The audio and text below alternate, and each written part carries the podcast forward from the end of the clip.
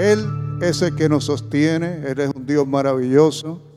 Su nombre es Jesús.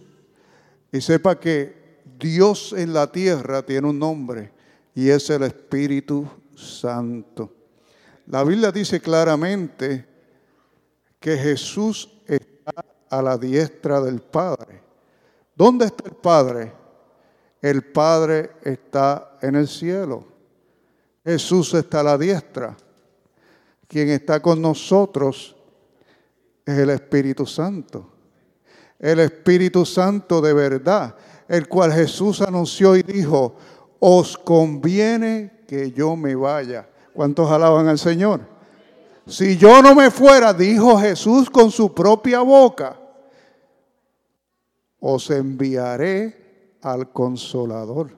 Os conviene que yo me vaya, porque entonces os voy a enviar al consolador, el Espíritu de verdad, el cual el mundo no puede ver, dice el Señor. Y ese es el que está con nosotros el Espíritu Santo, el Espíritu maravilloso. Y a su nombre, Él es maravilloso. Por eso es que aquí hemos hecho una costumbre de antes de predicar, pedirle al Espíritu Santo que abra nuestro entendimiento. Porque Él es el que está en control en senda de amor atlanta. Y Él es el que está en control en nuestras vidas. Decimos amén. Así que yo le voy a pedir a usted que busque en su Biblia Santiago capítulo 1, verso 6. Por última vez se va a poner de pie.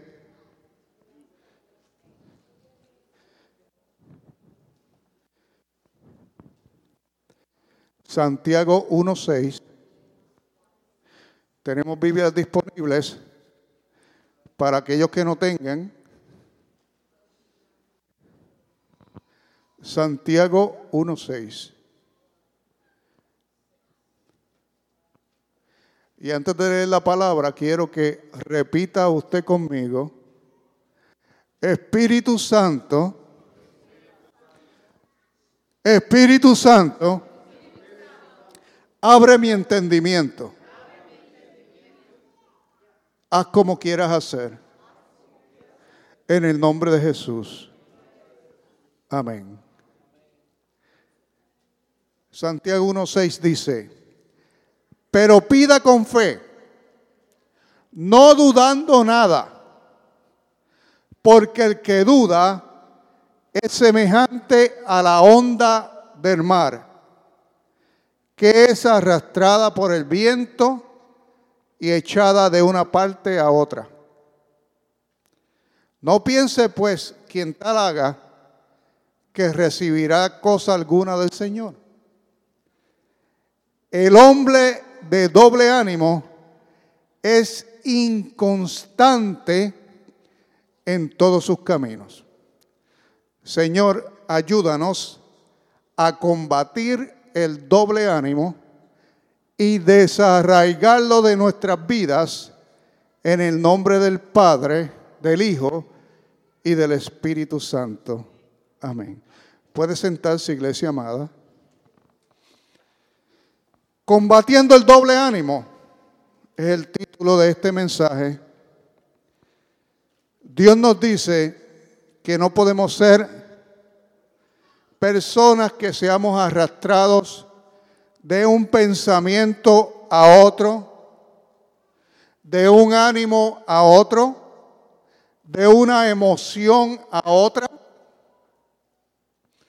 ¿A usted le ha tocado en algún momento relacionarse con personas que son sumamente amables y sumamente accesibles y que dejan un aire agradable en la atmósfera, pero que luego en otra ocasión usted se las encuentra y usted tiene una expectativa de que vuelvan a ser igual de amables pero se encuentra que esa misma persona es pesada, difícil y hasta grosera. ¿Usted le ha pasado eso? Doble ánimo. Doble ánimo. ambivalencia, hermano. Vivimos un mundo que la gente es de esa forma, que en un momento actúan de una forma, luego actúan de otra forma y uno no sabe realmente cuál es la forma real de una persona ser. Dijo una persona sabia que el carácter verdadero de una persona se determina en el momento de crisis. Cuando alguien está en crisis, ahí conocemos quién es y cómo es. Y yo tiendo a pensar que es verdad. Porque cuando las cosas están bien, la gente tiende a ser amable, a ser bondadosa. Pero cuando vienen problemas y vienen situaciones, a veces lo peor de las personas sale hacia afuera. Y esto es doble ánimo, esto es ambivalencia. Personalmente a mí me ha pasado que en momentos me he sentido bien arriba. He sentido que amo a todas las personas. He sentido que voy al supermercado y quiero abrazar a todas las personas. Me he sentido tan lleno de Dios. Le sonrío a todos. La gente me, mira la cara y yo digo, Dios te bendiga, no me importa. Es como si fuera una nube del Espíritu Santo. Pero en otros días me he encontrado que no quiero hablar con nadie. Y eso es doble ánimo. Tenemos que llegar a un estado espiritual en el cual no seamos fluctuantes. Alguien alaba a Dios. Eso es lo que Dios quiere.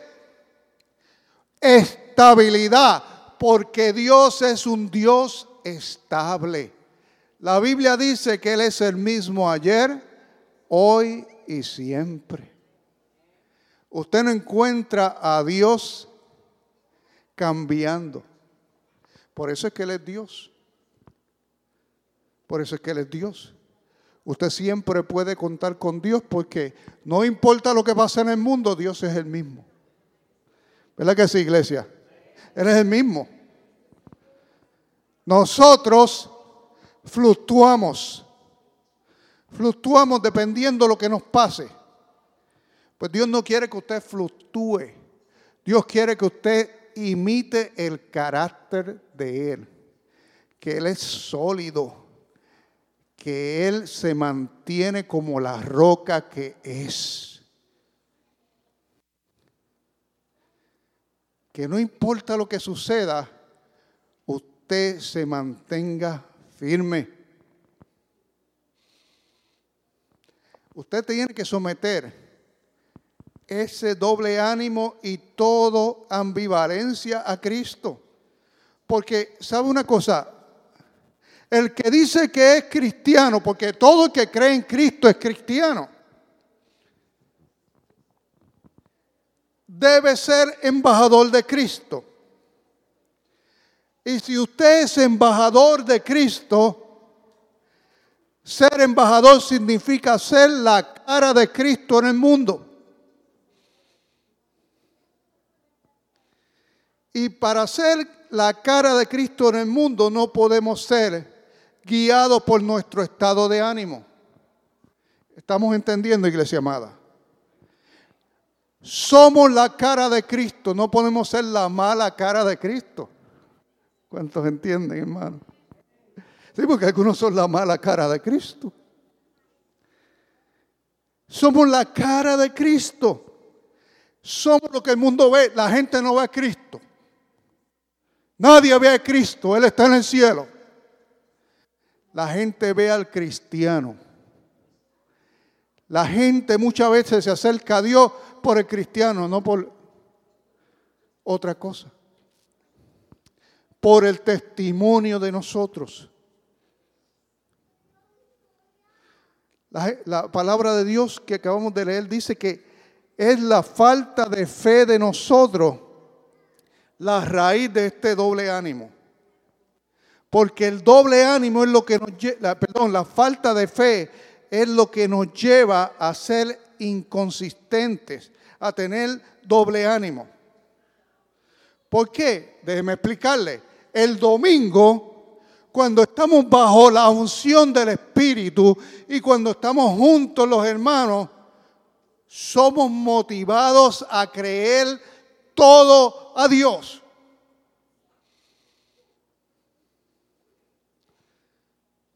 Salimos de aquí creyendo que Dios puede hacer cualquier cosa posible. Pero muchas veces una vez salimos de aquí, empezamos a dudar cuando estamos allá afuera. Una vez enfrentamos el mundo, empezamos a dudar. Y le voy a decir por qué. Y quiero que sepa que una vez usted sale por las puertas de la iglesia donde está el Espíritu Santo. Los espíritus familiares están esperando para engañarte y para engañarme a mí y quitarnos lo que hemos recibido en la iglesia. Por eso muchas veces la contradicción. El domingo podemos tocar el cielo y en la semana estamos en crisis. Por eso tenemos que combatir el doble ánimo. ¿Alguien puede decir amén? Dios ha venido a transformar al hombre y a la mujer. Dios ha venido a transformar. Tenemos que cambiar la forma de ver la iglesia. La iglesia no es un lugar que está para servir a la gente. La iglesia es un lugar que está para transformar al mundo. ¿Alguien está entendiendo lo que estamos hablando? La iglesia no es un lugar para poner vendajes a problemas. La iglesia es un lugar para hacer cirugías de corazón abierto. ¿Alguien está entendiendo lo que estamos hablando, iglesia amada? Mucha gente quiere venir a la iglesia, ponme un palchito ahí.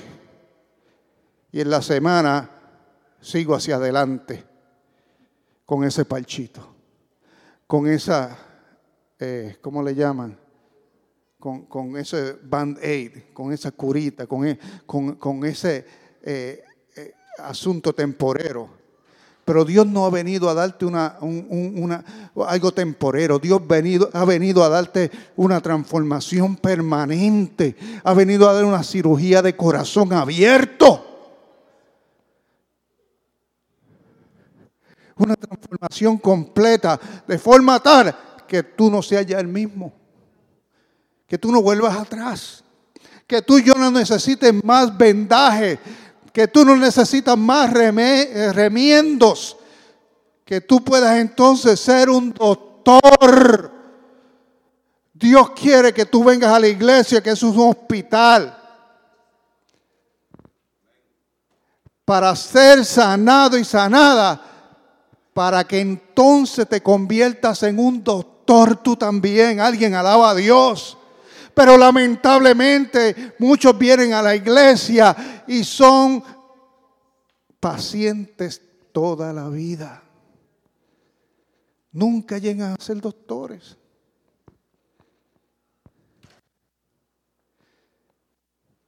No podemos quedarnos siendo pacientes. Es tiempo de agarrar el bisturí y empezar a operar en otros. Alguien alaba a Cristo Jesús. Pero primero tenemos que Dios, dejar que Dios haga una cirugía de corazón abierto en nosotros, que transforme el corazón y arranque, saque el corazón de piedra y ponga un corazón espiritual en nosotros.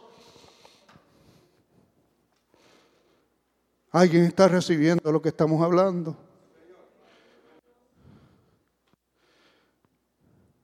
Por eso cuando usted es transformado, cuando usted, el corazón suyo, es trasplantado, no importa lo que los espíritus familiares le digan en la semana, usted sigue firme en la semana, porque usted sabe en quién ha creído. Y entonces puede tocar el cielo también el lunes, el martes y el miércoles, y el domingo llega aquí en gozo. Lleno de Dios. La iglesia no es un lugar para cargar la batería, hermano.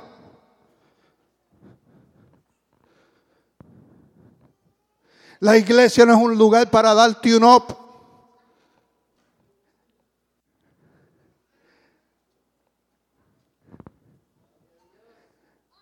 La iglesia es un lugar para dar operación de corazón abierto a las nuevas almas que llegan. Que los que llevamos ya mucho tiempo ayudemos a los que llegan nuevos. No que los que llevan mucho tiempo todavía estén buscando el mismo, lo mismo, lo mismo. Es tiempo de levantarnos, de tomar una decisión y dejar que Dios nos use para su gloria. Alguien alaba al Señor. El doble ánimo lo impide, hermano. El doble ánimo lo impide. Porque el mundo nos imparte una mente conformista. La gran mentira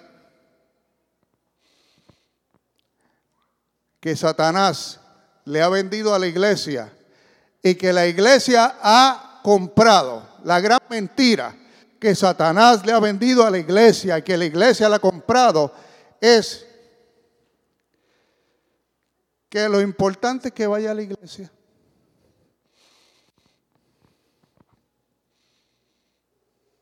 Ay, lo importante es que vaya a la iglesia. Lo importante es que vaya a la iglesia. Todos sabemos, usted lo sabe, que ir a la iglesia nos salva. ¿Cuántos sabían eso? Ir a la iglesia, ir a la iglesia solamente nos salva. Usted sabe eso, ¿verdad? Eso es básico para un cristiano. Ir a la iglesia solamente, el entrar por esa puerta no hace un acto mágico de salvación. Es necesario,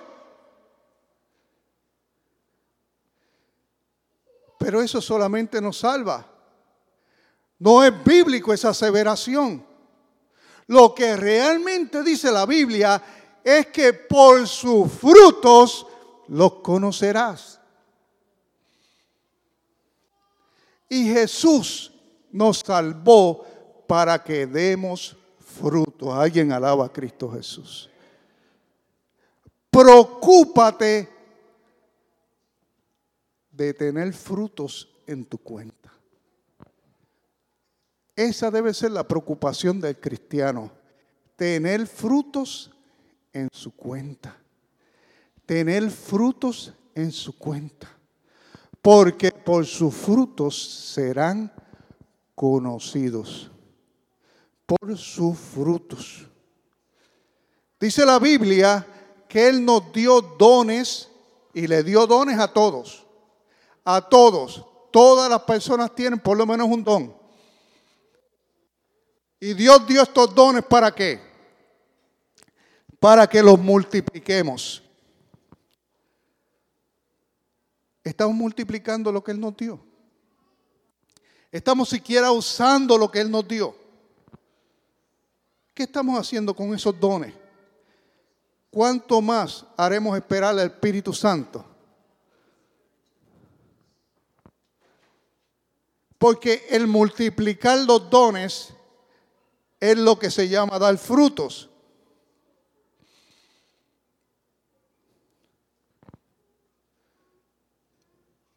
Una persona me dijo, pero es que el don que yo tengo es el don del amor. Porque yo amo a la gente. Pues usted está abrazando a la gente. Usted está haciendo cosas por la gente que, que, hacer, que los acerque a Cristo. Sí, usted, pues usted está dando fruto. El don mío es que el don mío es de la misericordia. Yo no sé qué hacer. Usted, le está sirviendo a otras personas, está teniendo misericordia. Usted está acercándose a aquellos menos privilegiados. Sí, sí, no, yo los sábados me voy debajo del puente y le doy comida a aquella gente. Usted está ejerciendo su don. Usted está dando fruto.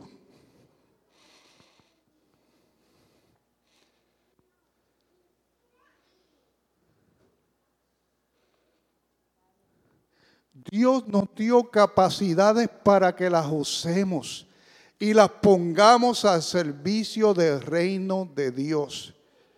La Biblia dice que aquel hombre que recibió su don y no lo utilizó, Dios lo llamó mal siervo y le quitó su don. Y se lo dio al que tenía mucho. El doble ánimo nos neutraliza y no nos deja avanzar. Porque viene este pensamiento de, ah, lo importante es que vaya a la iglesia, aunque no haga nada, aunque no levante el teléfono y le hable de Cristo a alguien, aunque no le hable del teléfono, aunque en persona no le testifique a nadie, aunque, aunque no postee o haga algo por Cristo. Hermanos míos, Cristo viene, es tiempo de hacer algo por el reino. Alabado sea Dios. Y no diga que eso es el trabajo del pastor. Porque lo precioso del reino es que usted puede llegar a lugares donde yo no puedo llegar. Yo me corto el cabello donde está el mejor barbero de Atlanta, el hermano Hugo. Está por allí. Amén también dice el hermano, porque va allí también. Y todos los pelús que se sientan allí le hablan de Cristo y de la iglesia. Pues él predica el evangelio en la silla donde recorta los pelús. ¿Usted está entendiendo? El don que Dios le dio, él lo utiliza para hablar de Cristo. Eso es. Eso es de eso es que se trata, como dicen en inglés, in the marketplace. Allí. Allí. Hermano José le habla a sus empleados del Señor. Tenemos que salir de las cuatro paredes a hablar de Jesús. Tenemos que servir también en las cuatro paredes. Dones hay en la iglesia que tienen que activarse. Hay personas que tienen discernimiento, hay personas que tienen profecía, hay personas que tienen dones que tienen que activarse porque son necesarios en la iglesia. Basta ya del miedo.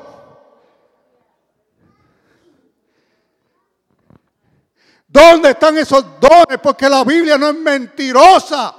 La Biblia dice que es repartidores en la iglesia. ¿Dónde están mis profetas? ¿Dónde están mis maestros en esta casa?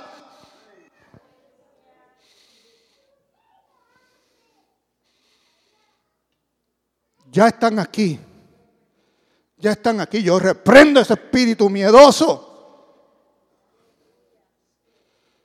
¿Dónde están? El doble ánimo neutraliza y a quien le conviene usar sus dones es a la persona que los tiene para que tenga fruto abundante en su cuenta. Pero el doble ánimo nos hace dudar, nos confunde. Ay, que se van a reír de mí ay, que yo no sé, ay, yo no tengo tiempo, lo importante es trabajar, ay, mi primer ministerio en mi familia, ay, cuánto Boloña, vamos a servirle a Dios porque el primer ministerio es Jesucristo, ¿cuántos alaban a Dios? Tenemos que romper con el doble ánimo. Vamos a dar fruto grande para Dios, hermano. Si usted pone a Dios primero, Él va a abrir puertas. ¿Cuánto testimonio yo le voy a dar? Yo renuncié a mi carrera para servirle a Dios y saber lo que hizo Dios. Yo no tenía el tiempo para mi pensión militar. Y Dios metió su mano y ahí me dieron mi pensión militar. Porque Dios tiene el poder, amado mío. De por vida me la dieron, hermano. Dios lo hace. Dios lo hace. Pero usted pone a Dios primero, si pone todo lo demás antes, entonces, pues todo lo demás que le responda a usted. Él me dijo, deja tu negocio. Y yo lo dejé. Deja tu negocio y dedícate a mí. Y yo ahora en la casa, que yo voy a hacer en la casa? Y allí estaba yo en casa y yo todas esas horas en la casa, yo nunca había estado en mi casa. No sabía qué hacer. Empecé a buscar en internet lecciones de cómo hacer pan en la casa. Así de aburrido estaba, hermano. ¿Cómo hacer pan? Y fui pan, ah, pan criollo, aquella mogulla que me salió, yo no sabía ni lo que era. Poco a poco hasta que empecé a darme cuenta que no era hacer pan criollo, era meterme con el Espíritu Santo. Ahora no cambio mi tiempo con Dios por nada, hermano. Porque ahora aprendí que era tiempo con Dios de calidad. Ahora el día no me da. ¿Cuántos alaban a Dios? Ahora el tiempo no me da, hermano. Porque ahora aprendí que el tiempo de Dios con la mañana, por la tarde trabajamos.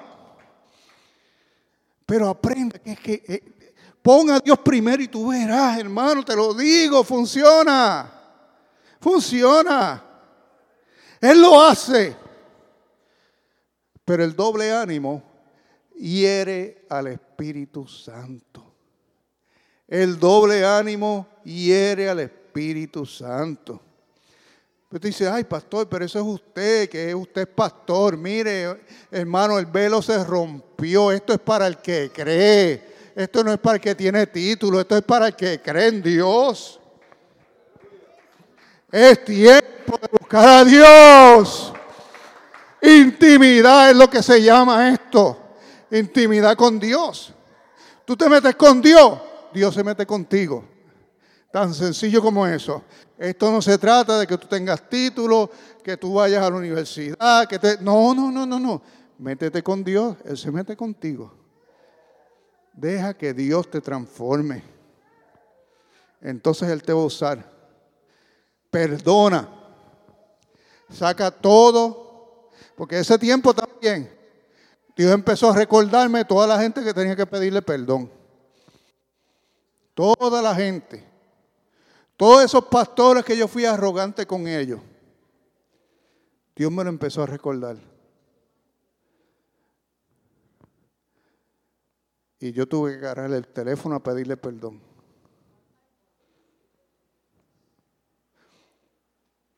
¿Y sabe qué? Cada vez que uno pide perdón, el beneficiario es uno. Uno es el beneficiario.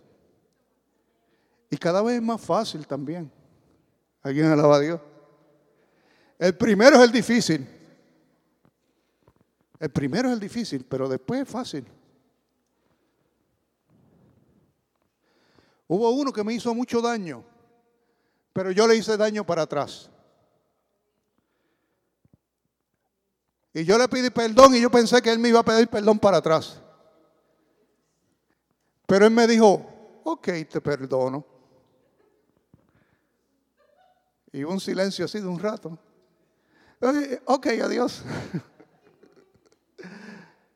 Está bien, pero yo soy sano.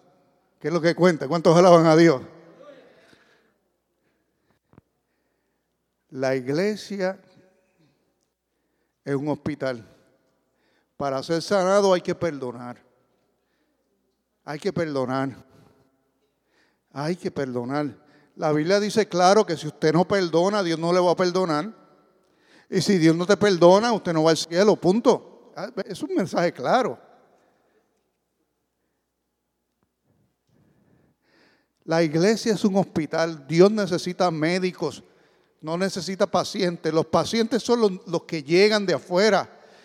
Es como, es como cuando hay una la emergencia del coronavirus, que estaban en esas casetas grandotas esperando a la gente que entraba con coronavirus. Así es la iglesia, hermanos míos. Nosotros estamos esperando los que llegan con, con el coronavirus espiritual del pecado. Lo estamos esperando. Todos somos doctores para sanarlo. Pero ¿qué sucede? La realidad es que los mismos doctores de la iglesia siempre están ocupados sanando los mismos hermanos de la iglesia que se dan, tienen el coronavirus y toda la semana tienen el mismo coronavirus. Y ya es tiempo de levantarnos, hermanos. Es tiempo de levantarnos a ser doctores también. Alguien alaba al Señor. Tenemos que levantarnos a servir, a sanar a otras almas. Esta semana envié un equipo de hermanos a ungir unas casas. Pues ¿sabe qué? De eso es que se trata. De eso es que se trata. A servir. Y voy a empezar a enviar equipos aquí y allá. A trabajar, a orar. Equipos de oración. Gente a, trabajar, hermano. A trabajar. Porque ya está bueno de estar siempre enfermos de estar siempre enfermos, hermanos. Es tiempo de levantarse. Cristo viene pronto. No sabemos cuánto tiempo queda. Vemos que estas pandemias y la sociedad, esto está muy feo, hermano. Está muy difícil la situación y no sabemos cuánto tiempo pueda quedar para nosotros hacer la labor que Dios nos ha encomendado. Por eso, hermanos míos, les refiero las palabras de Colosenses capítulo 3, verso 2, que dicen, poner la mira en las cosas de arriba, no en las de la tierra. Pon la mira en las cosas de arriba, no en las de la tierra. Olvídate de darle prioridad a lo de abajo. Dale prioridad a lo de arriba y lo de abajo se va a arreglar. Alguien alaba a Dios. Lo de, abajo, lo de arriba, lo de abajo no es tan importante, hermano. Hay gente que se matan trabajando por una casa. Piense, de aquí a 50 años a lo mejor esa casa ya no existe. Y tanto que usted se mató trabajando por ella. O quizás después de algún par de años se la quitan, quién sabe. ¿Por qué tanto trabajo por lo material? Y no trabajar por lo que es permanente. El fruto del reino es permanente. Es permanente. Es tiempo que nosotros tengamos un testimonio impactante no excusas de que yo soy así. Es que yo soy explosivo. No, no. Es que Dios está trabajando todavía conmigo 25 años después. No. Tiempo de que cada uno de nosotros seamos cirujanos del cielo. Tiempo de valiente, tiempo de decisión. No más de lo mismo. Es tiempo de dejar la botellita ya. Porque yo no la veo, pero Dios la ve. ¿Cuántos alaban a Dios?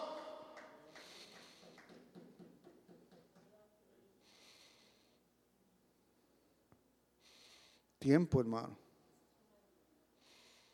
Tiempo. Porque dirá, no, pero es que la Biblia dice que es cuando se emborracha. Pero si la botellita te impide crecer en Cristo, pues entonces la botellita está mal. ¿Alguien, alguien alaba al Señor? Si la botellita te impide crecer en Cristo, pues entonces la botellita está mal. Si la botellita te controla, la botellita ya la botellita no puede. La botellita no puede. Es tiempo de dejar de ir a ciertos lugares es tiempo de nosotros Poner a Dios en el lugar que le pertenece, el primer lugar. Entonces Dios, ¿sabe lo que va a hacer Dios? Dios te va a poner a ti en primer lugar y tendrá favor. Tendrá favor. Tendrás tanto favor que te vas a asombrar. La Biblia dice que Jesús tenía 12 discípulos y ¿sabe qué pasó? De los 12 él tenía tres que, lo, que eran sus favoritos. ¿Quiénes eran esos tres? ¿Alguien sabe? ¿Quién? Pedro, Pedro, Juan y Jacobo. Muy bien. Pedro tomó esos tres discípulos y ¿sabe lo que hizo? Se los llevó a las alturas, a un monte alto. Dijo, estos tres me buscan, me aman tanto, están tan cercanos de mí, que yo me los voy a llevar a las alturas. ¿Cuántos alaban a Dios? A las alturas. Y se lo llevó para allá arriba, para el monte alto, y allá se transformó delante de ellos. Y ellos lo vieron como realmente Él es con toda su gloria. Y dijo, espérense ahí, empezó a transformar, empezó a dar la vuelta ahí y empezaron a ver aquel hombre de fuego con rayos que salían de todos lados y fuego de sus ojos. Y dijeron, este es el Señor, vamos para el piso.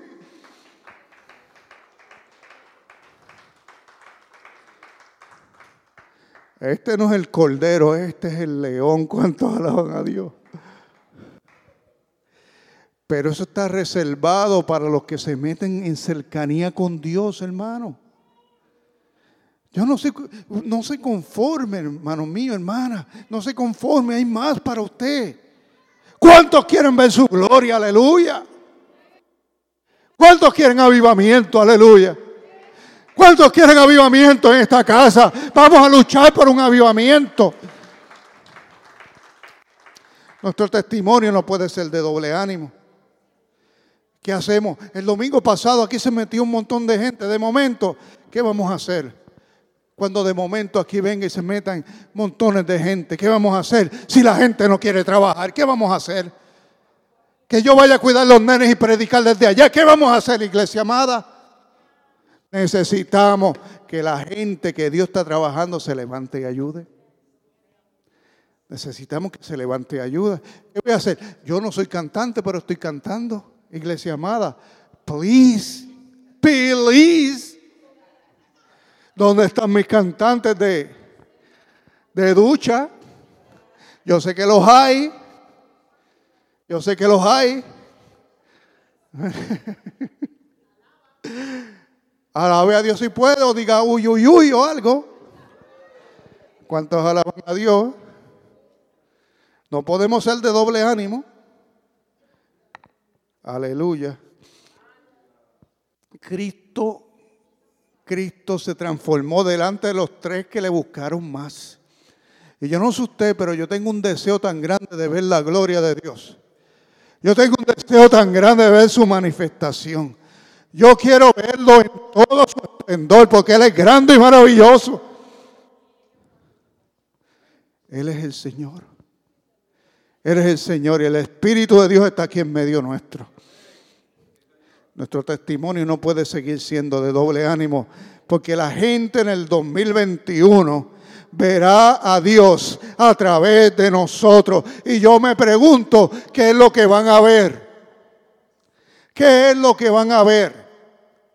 ¿Qué es lo que van a ver, iglesia? Depende de nosotros, porque Cristo ya no camina por las calles. Usted y yo somos los que caminamos por las calles. Nosotros. Y si cambiamos en la semana, entonces el mundo no tendrá esperanza. Póngase de pie en esta hora. Póngase de pie en esta hora. Dios ministra fuerte en los corazones. Sacude corazones. Yo reprendo en esta hora todo doble ánimo. En el nombre de Jesús. Es tiempo de que el pueblo se anime y pierda el temor. Vamos a servir. Vamos a servir. Vamos a servir. ¿Alguien dice amén? Vamos a hacer, no, no, eso de, no, porque el año pasado me pasó esto, ay, no, que el hermano, que el año, ay, es que eso fue, fue chisme, que ya, ya, ya. Vamos a borrón y cuenta nueva, vamos a empezar. Vamos, vamos, que vienen cosas grandes, hermano, sea parte de algo grande en el nombre de Jesús. Aleluya. Aleluya. Aleluya. El Señor mientras oraba por este mensaje me dijo esto. Dirige el pueblo en esta oración. Y yo quiero que todos hagan esta oración, incluyéndome yo mismo. Quiero que usted haga esta oración. Padre, en el nombre de Jesús, me arrepiento de todo doble ánimo. Y te doy el control Espíritu Santo, de todo en mí, de mi carácter, de mis emociones, de mis decisiones, para gloria y honra de mi Señor Jesucristo. Creo en ti, Señor. Gracias por lo que tú haces.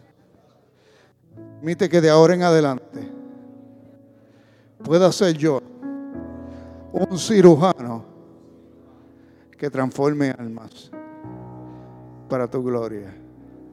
En el nombre de Jesús. Gracias Señor. Gracias Señor.